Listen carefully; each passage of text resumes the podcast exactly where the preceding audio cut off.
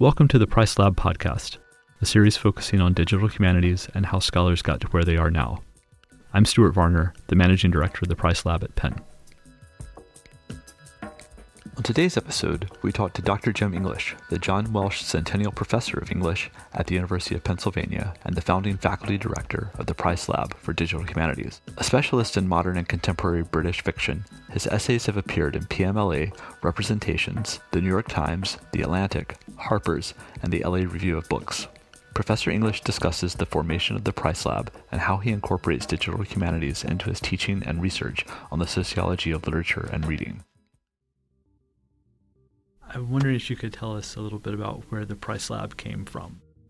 When we first started exploring DH here, really the only thing I knew about digital humanities was the stuff that had been going on in literary studies, chiefly the work that was being done at the Literary Lab out at Stanford under the direction of Franco Moretti, whose provocations to literary studies to stop reading closely and start reading distantly and computationally had made uh, big splashes in uh, in my discipline. So that was what I knew about, but I, I, did know that there were many other things going on under this really loose and big classification of digital humanities. So the idea initially was to map the terrain of digital humanities and especially to map it as it pertained to things going on at Penn. What is being done at our university that would be part of digital humanities broadly defined? Who is interested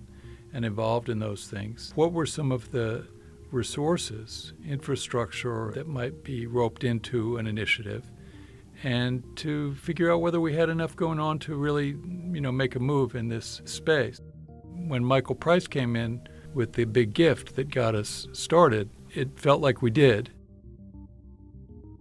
The Price Lab originated as a pilot program from within the Humanities Center. We wanted it to be within the Humanities Hub, close to the Humanities Center, close to the action in the interdisciplinary humanities, as opposed to being a unit in what are now really our partner entities around the around the university. We really wanted the Digital Humanities Lab to be part and parcel of a kind of nexus of humanities operations. And that's, that's really what has evolved. So we now have the Wolf Humanities Center, the Price Lab for Digital Humanities, the Penn Program in Environmental Humanities, and a new Humanities Mapping Lab, all housed together. Really was an exploratory initiative. There was not, on my part, any vision of what digital humanities was or should be or had to be. It was a way of trying to coordinate and connect things that were going on at Penn to make them more productive. We were hoping that we would throw up some new possibilities for, for people. Digital humanities is not really a thing, and it's not at all a, st- stable set of things. It's a way that we have of of naming or gesturing toward a number of concurrent developments and, and activities within the, the humanities itself, a very large and rather inchoate set of, you know, of, of, of research streams and pedagogical methods. It's best to keep it open-ended and to, to be opportunistic and to work with the resources that you actually have on the ground instead of insisting that things ought to be a certain way.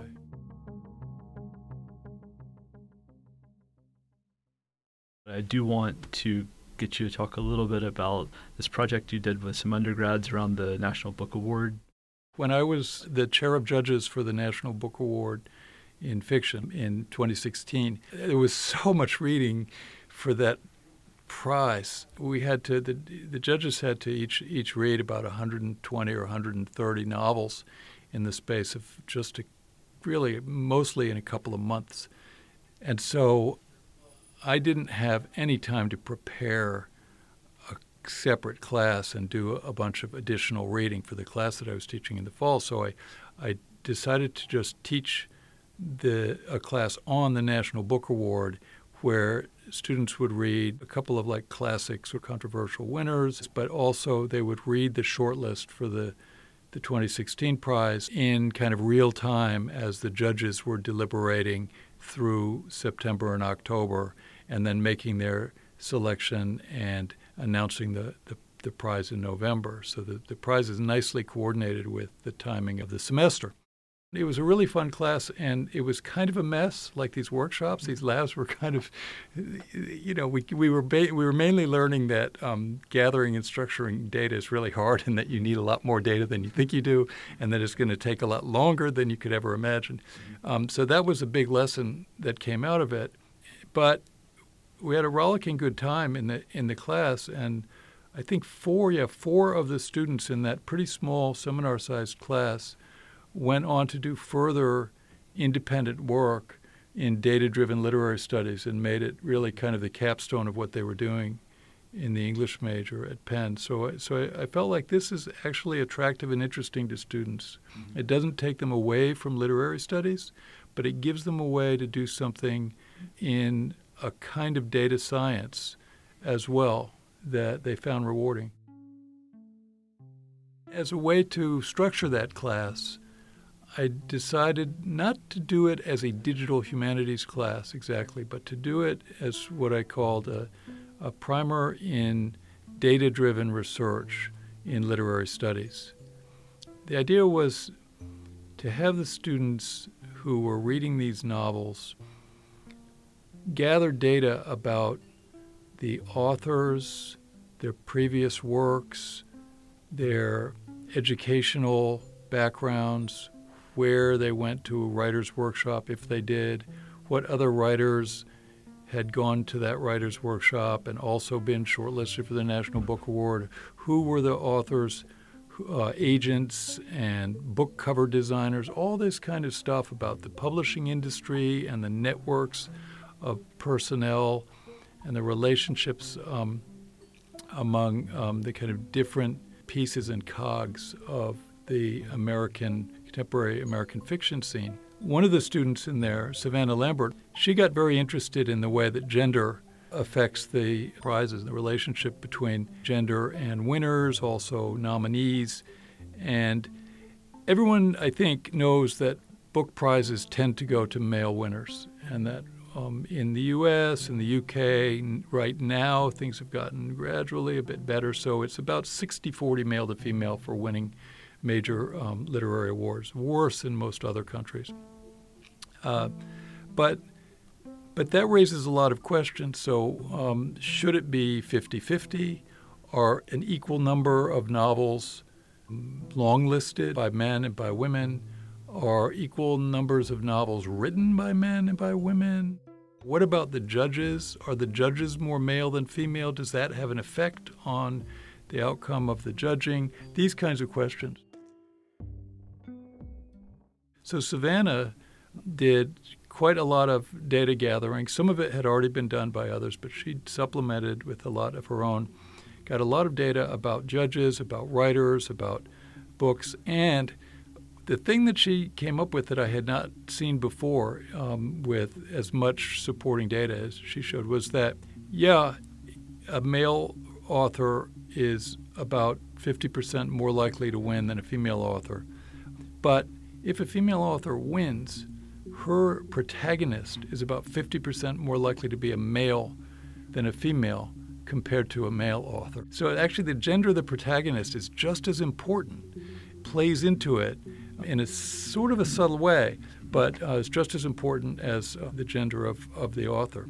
So that the assumptions about gender and the sort of weightiness or importance of the kind of concerns, the life concerns of a man versus a woman, the way that plays into literary value systems is multidimensional. And Savannah kind of got at that, found interesting ways to visualize it. I'm having flashbacks to the time I met Toni Morrison when I was in college. She came to speak, and it was right after jazz came out. And I was in a class, African American literature class, and because the professor knew that Toni Morrison was coming, we read three of her novels before she came in. We read Song of Solomon, Beloved, and Jazz. So Toni Morrison gave a, a, talk, and then we went to this reception. Everyone was totally intimidated, so she was actually kind of standing by herself. So That's what always happens with celebrities. Right. I walked over and said hi. Uh, I offered to get her a cup of coffee, got her coffee, and told her I was in this class. And uh, she said, "Well, which one was your favorite?" I was like, "Well, I like the experimentation in jazz, and of course, you know, Beloved is really powerful, but really connected with Song of Solomon. It was the one I really like, which is yeah, that's the only one with a male protagonist." Ah, there you go. Yeah. I felt so bad, and she could tell like the uh, the color drained from my face. yeah. Toni Morrison doesn't pull her punches. I do want to talk a little bit about DH and, and your own work. I'm sort of thinking about the Goodreads project. Literary reception studies has always been hampered by the inadequate data sets that it bases its generalizations on about the reader or about readers or about reading. Working with often sort of, and I'm thinking here of empirical literary studies as it's practiced in mainly in Germany and the Netherlands, but a little bit in the States, where you're doing lab experiments on maybe a, a dozen or a couple of dozen test subjects, and they're probably students, you know, around around the place, mm-hmm. and so you've got a very narrow and a small sample set there, and you're hoping to be able to generalize from that. And the sci- the scientific publications tend to be very clear that we can't generalize meaningfully from this small sample, but this produces for us a hypothesis that could then be pursued in, in larger scale work. But that larger scale work tends not to be done. And in literary studies itself, there's been some kind of ethnographic work on small sets of readers who are in a particular region and usually like all women readers of romance in the case of Jan Radway's work. Elizabeth Long studied book clubs, and they were women who were members of book clubs, uh, I think six or seven different book clubs in the greater Houston area, this sort of thing. So, so the hook then for Goodreads would be to say, here we have data on millions of readers, millions of readers who have um, written reviews of the novels that they like, who rate the novels that they read, who have connected themselves to other Goodreads users that they like or they like to share information with or to share recommendations with, et cetera, et cetera. And we can gather, we can scrape that data off of the Goodreads site, and then we'll know a lot more about actual readers out there in the world who aren't just the students in our in, in our university. So that's the hook, and it's sort of true, but in fact, you can't get all the kind of data that you would want to out of Goodreads. It's not a perfect proxy for all the readers out there in the world. And then there's stuff in Goodreads that you would want to get at that's the Goodreads site for various reasons, usually more technical than actually legal or protective, the Goodreads site won't let you get.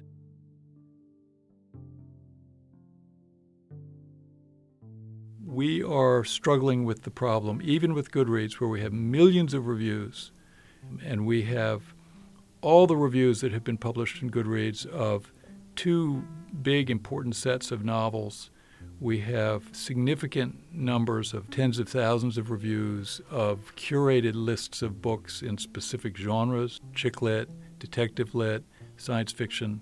And we have all the reviews written by 1,750 very heavy users, Goodreads, who've done a lot of review, at least 150 reviews each on the site. But even with that, and even with the metadata we've scraped off, we don't have enough to answer some of our research questions. One finding that's been consistent all through the project and the different ways that we've looked at it is that readers are not as eclectic or omnivorous in their reading habits and preferences as they think they are, or at least as they say they are. And more importantly, they're not as omnivorous in their reading habits as cultural sociologists seem to imagine that they are. Cultural sociologists have, for 25 years, been telling a story about the rise of the omnivore, the cultural omnivore, and the ways that cultural consumers have becoming more fluid in their movement across old boundaries between one kind of culture and another, high and low, and this and that, that they're putting together these eclectic portfolios of preference.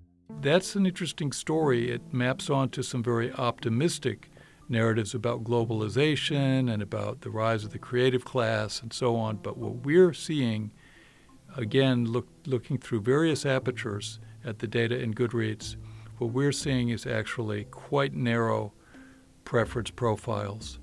Readers who kind of know what they like and they stay pretty close to a particular genre or kind of intergenre. Um, and where it looks like they've ventured out beyond their usual reading habits, when you look more closely, you'll probably find books that you thought belonged some other category, but really are at least equally part of the, the primary category of reading for these readers. I've been especially interested in the implications of that, assuming that these readers are roughly representative of readers overall. What are the implications of that narrowness of reading? And putting it differently, if this is happening in Goodreads, then quite aside from whether Goodreads readers are representative or not, is it the case that Goodreads itself is kind of a machine for narrowing down one's reading tastes, mm-hmm. using its algorithms, for example, to recommend to you a book that is as much similar to other books that you've read as possible, um, or a book that other readers who are as similar to you as they can find have um, have enjoyed. And if that's the case, then what's happening to cultural consumption through websites and social uh, reading sites like Goodreads is a version of what we feel to be happening with social media generally, which is this narrowing of bandwidths and this sort of channeling of everybody into a particular niche where they never are at all encouraged to broaden their horizons, as it were. And that that that would be kind of a scary thing since we like to imagine that literature and culture generally are good for us in that they help us to broaden our horizons and to move beyond the things that we already know and, and like. So it's a kind of a pessimistic narrative or set of narratives that are emerging from our work on Goodreads. Why were you interested in digital humanities? I have had a, an interest in computers and computation since I was a kid. When I was a kid, I was a geeky, mathy, and sciencey kid, and I was I was much more seduced by computers and all things technological when I was that age, you know, 10 years old, 12 years old, 14 years old, really through high school, than I was interested in the humanities and in literature. But I was I was always I would say, ambidextrous in this in this respect. And and so when I got to college and I was sort of exploring for a major, I went in as a math slash physics major, you know, probable, and then I took up economics for a while, which is a field that I continue to be very interested in. But from there, I migrated into literature which was really something that I became extremely passionate about, both as a creative writer and as a, and as a reader and, and, and a scholar. And I felt that I could devote my life to, to literature in a way that I didn't want to do to, you know, coding. There was a question of choosing, of choosing a career path, but at the same time, as as I made my way through education, I was doing both things. I was doing both what we now call STEM and humanities uh, all along, right into my senior year when I was taking a, uh, a sort of semi advanced statistics and, and, probability course. And so I, I f- still feel committed to that liberal arts model to the true interdisciplinarity that for me is not just three different flavors of humanities or three different flavors of natural and life sciences. But interdisciplinarity means really crossing over those wider rivers of difference. And I think it's become harder and harder to do. And I see liberal arts as threatened, and I worry about that more than I worry about the humanities per se or English literature per se. I worry that liberal arts education might be imperiled. And I do think that digital humanities can be an arrow in the quiver of defense of liberal arts education, and that students can be encouraged to think of themselves as data scientists, as people who work with numbers, with code, with statistics, and as people who are passionate about poetry or about art.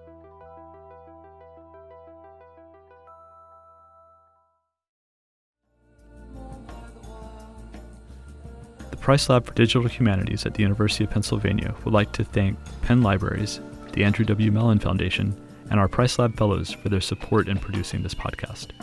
To learn more about the work of the Price Lab, you can visit us at pricelab.sas.upenn.edu.